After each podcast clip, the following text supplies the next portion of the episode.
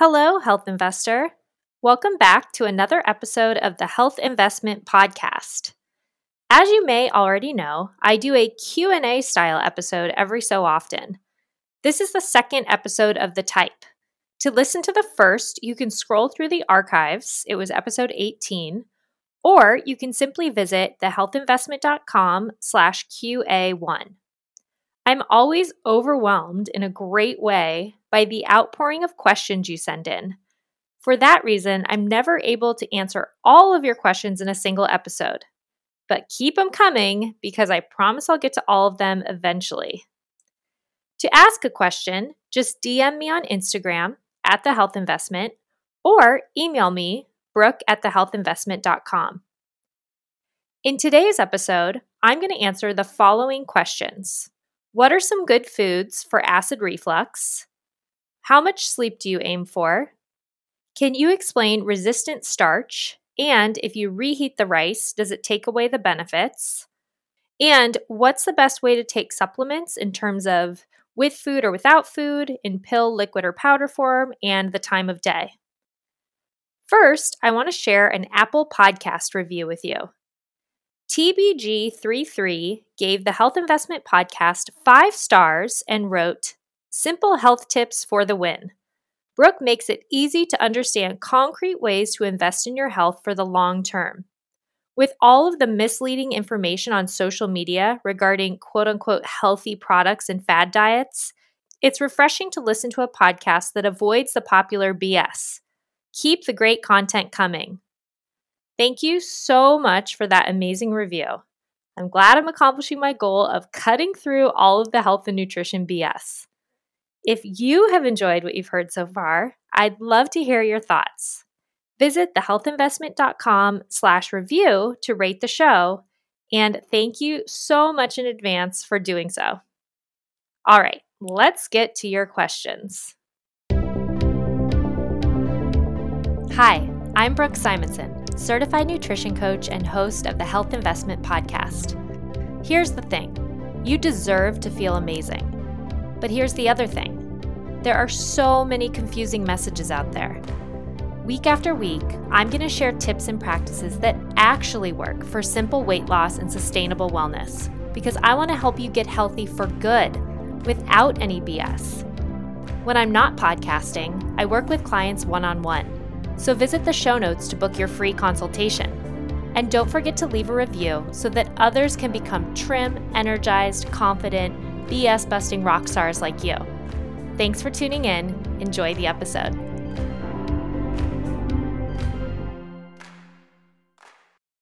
Question number one What are some foods that are good for acid reflux? This is a great one. So, my first thought is actually a question in response to your question, which is why are you having acid reflux in the first place? As a society, we've been trained to take the band aid approach to different ailments.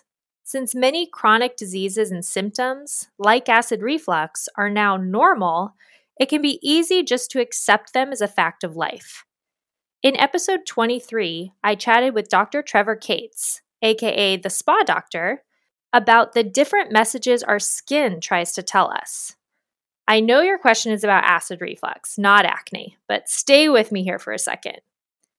Dr. Cates explained that she likes to think of the skin as a magic mirror. Rosacea, persistent acne, rashes, and more can all be external signs that something bigger and possibly problematic is happening internally. So instead of just getting a prescription like Accutane or the birth control pill to clear up our skin, it's important to dig deep and find the real cause of the issue. That brings me back to acid reflux. The same principle applies. Instead of taking Pepcid or Zantac or some over the counter medicine, and instead of trying to eat things to alleviate the symptoms, I think it's always important to dig deep and figure out the cause of the symptoms in the first place. And yes, that may mean avoiding certain foods and eating others. It will probably come down to that. But I guess the point I'm trying to make first and foremost is that you don't have to accept things like acne and acid reflux as just normal. acid reflux may not be a reality you have to live with forever. Okay, back to the question at hand foods to help with acid reflux. According to the National Institute of Diabetes and Digestive and Kidney Diseases, GERD affects about 20% of people in the United States.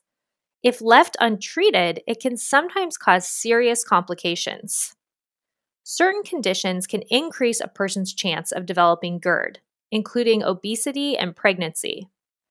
There are also some lifestyle behaviors that can raise your risk of GERD, like smoking, eating large meals, lying down shortly after eating, eating certain types of foods, such as deep fried or spicy foods, drinking certain types of beverages, like soda, coffee, or alcohol, and using nonsteroidal anti inflammatory drugs, such as aspirin or ibuprofen.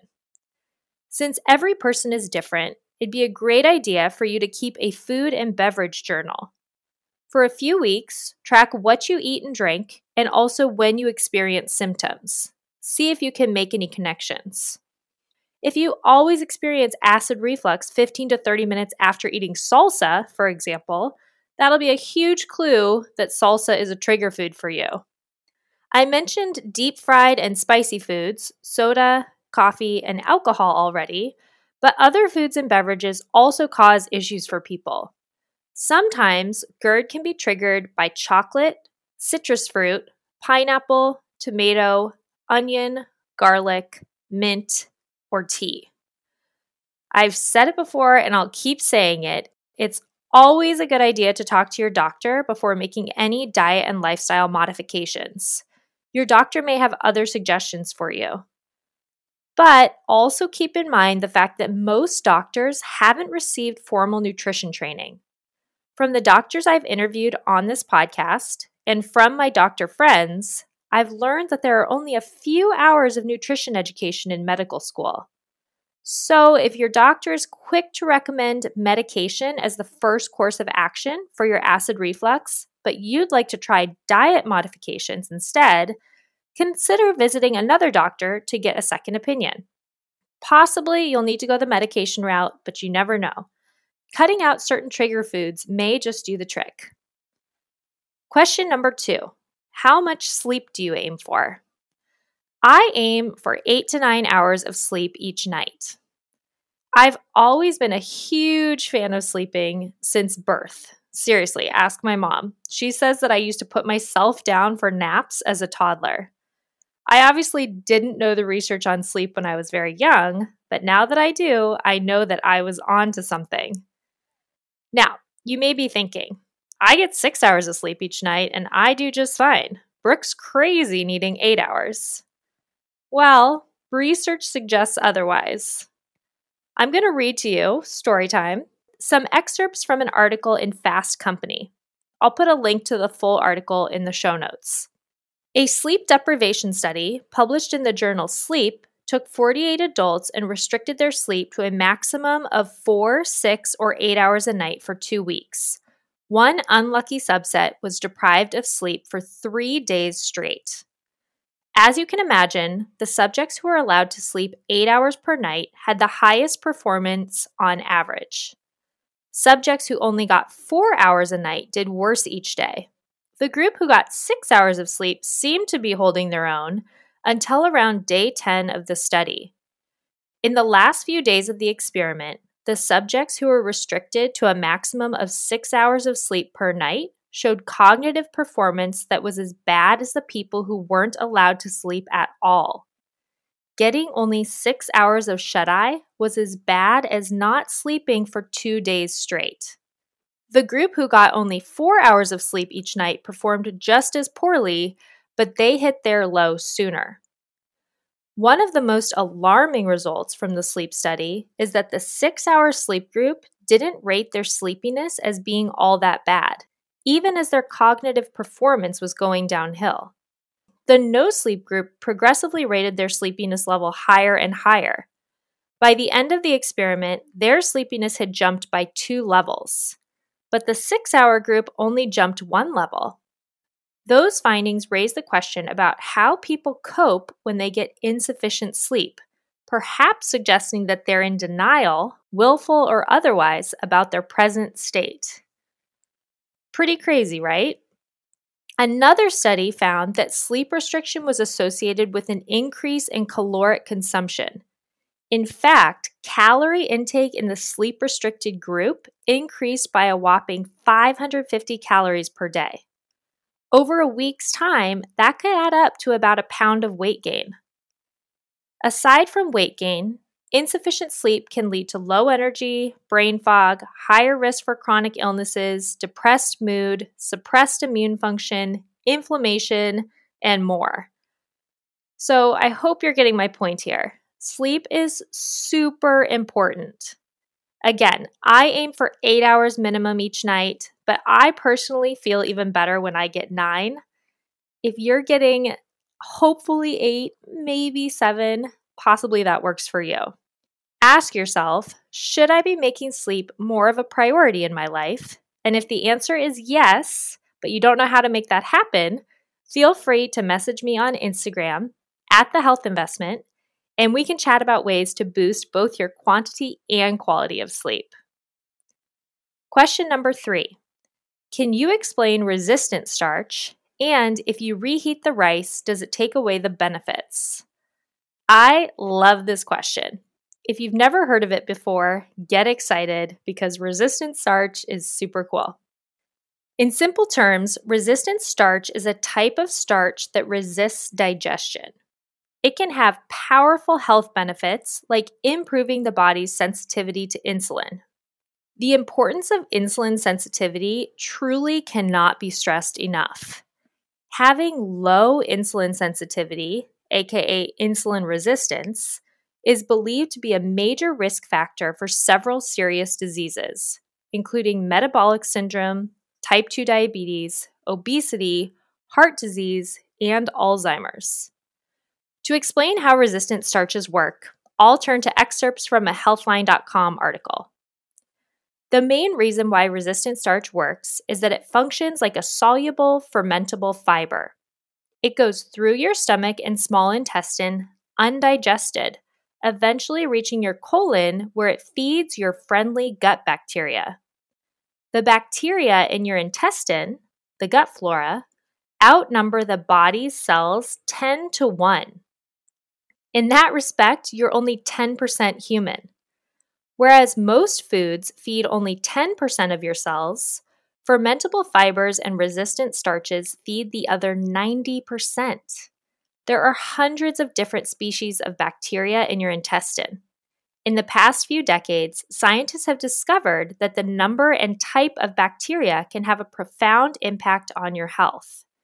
Resistant starch feeds the friendly bacteria, having a positive effect on the type of bacteria as well as their number. I'm going to stop there, but if you want to read the full article, I'll put a link in the show notes. Now, you're probably asking which foods are high in resistant starch.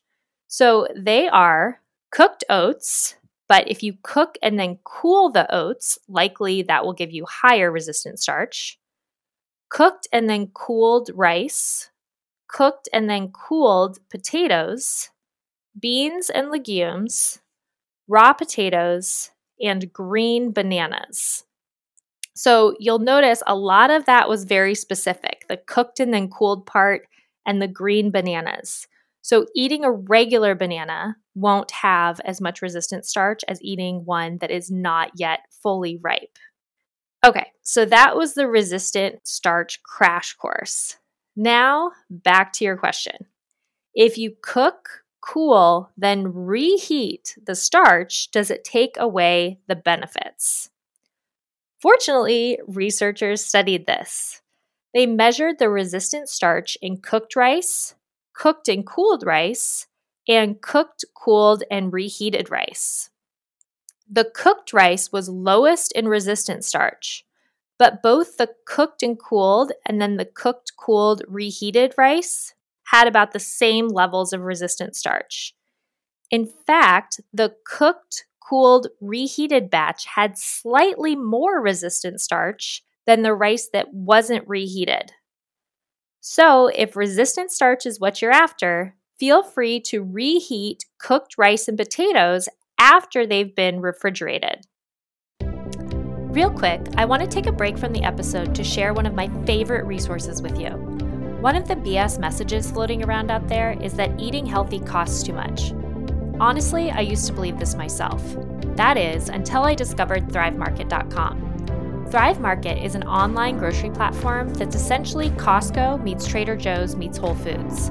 I love that I can shop on their mobile app and have all of my favorite groceries everything from natural wine to 100% grass fed beef to nutritious crackers, everything delivered right to my door. Last year, I saved over $1,000 shopping on Thrive. I honestly can't think of one reason not to love it.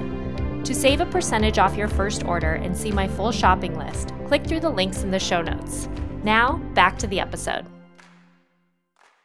And now, the final question question number four What's the best way to take supplements? Food or no food, pill, liquid, powder form, what time of day, etc. This is a tough one, and my answer is really it depends. Some vitamins are fat soluble, which means they're best taken with a meal that contains saturated fats or oils to help you absorb them. Common fat soluble vitamins are A, D, E, K, CoQ10, curcumin from turmeric, and fish oil. Water soluble vitamins absorb best on an empty stomach. That means they're best taken first thing in the morning, 30 minutes prior to eating, or two hours after a meal. Vitamin C, all B vitamins, and folic acid are water soluble. Where it gets tricky is with a prenatal or multivitamin, since both are composed of fat soluble and water soluble vitamins. So it's really best to check the packaging to see what's recommended. Different brands have different recommendations. If the packaging advises that you take the vitamin on an empty stomach, you'll probably want to take those vitamins right when you wake up. If you're supposed to take them with a meal, you'll probably want to wait until breakfast, lunch, or dinner. When it comes to taking vitamins in pill, liquid, or powder form, from what I understand, it's kind of up to personal preference. Obviously, liquid vitamins may be easier for children, but most adults prefer tablets. One thing I like to be cognizant of when buying vitamins is whether or not they have added fillers.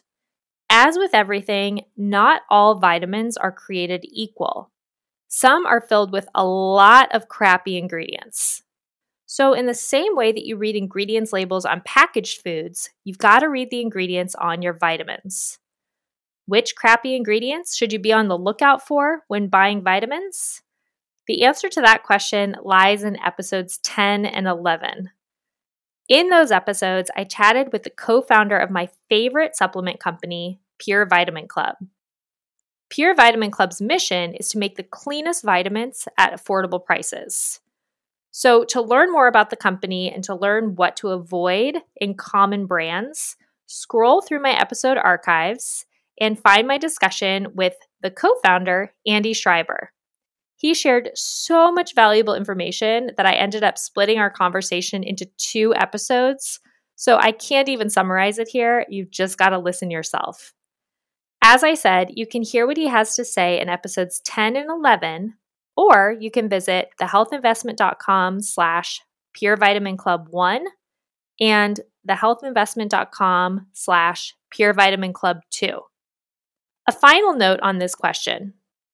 Always keep in mind that the best way to get vitamins and nutrients is from whole foods. The more whole foods you incorporate into your diet, the better chance you'll have at getting all of the nutrients your body needs. Supplementation may be necessary at times, like in the case of a prenatal vitamin, but you should always think of supplements as boosters to your already healthy diet. You shouldn't think of them as some magic pills that can give you every nutrient you need, because again, the way your body absorbs vitamins from different supplements is nuanced, and you don't really even know how much you're absorbing from supplements, even if you take them at the appropriate times of day. So, really add as many whole foods in the form of produce and clean animal protein and healthy fats, as many nutrients as you can into your diet. All right, that wraps up our second Q&A episode. Remember, you can always reach out to me with your nutrition and health questions via email, brooke at thehealthinvestment.com, or on Instagram at the health investment. I look forward to answering your questions in a future episode. Well, that's all for today. Before the next episode drops, I'd love to chat with you one on one about the BS messages and methods currently holding you back. You deserve simple weight loss and sustainable wellness, so let's figure out how to make both happen. To book your free consultation, click through the link in the show notes. Again, thank you so much for listening to this episode of the Health Investment Podcast. See you next week. All content in this podcast was created for general informational purposes only by a non physician. None of the content should serve as a substitute for professional medical advice, treatment, or diagnosis. Always consult a qualified health provider with any questions regarding a medical condition and before making changes to your diet, lifestyle, and or exercise programs. Do not disregard any professional medical advice you have received or postpone seeking such advice because of something you heard on this podcast.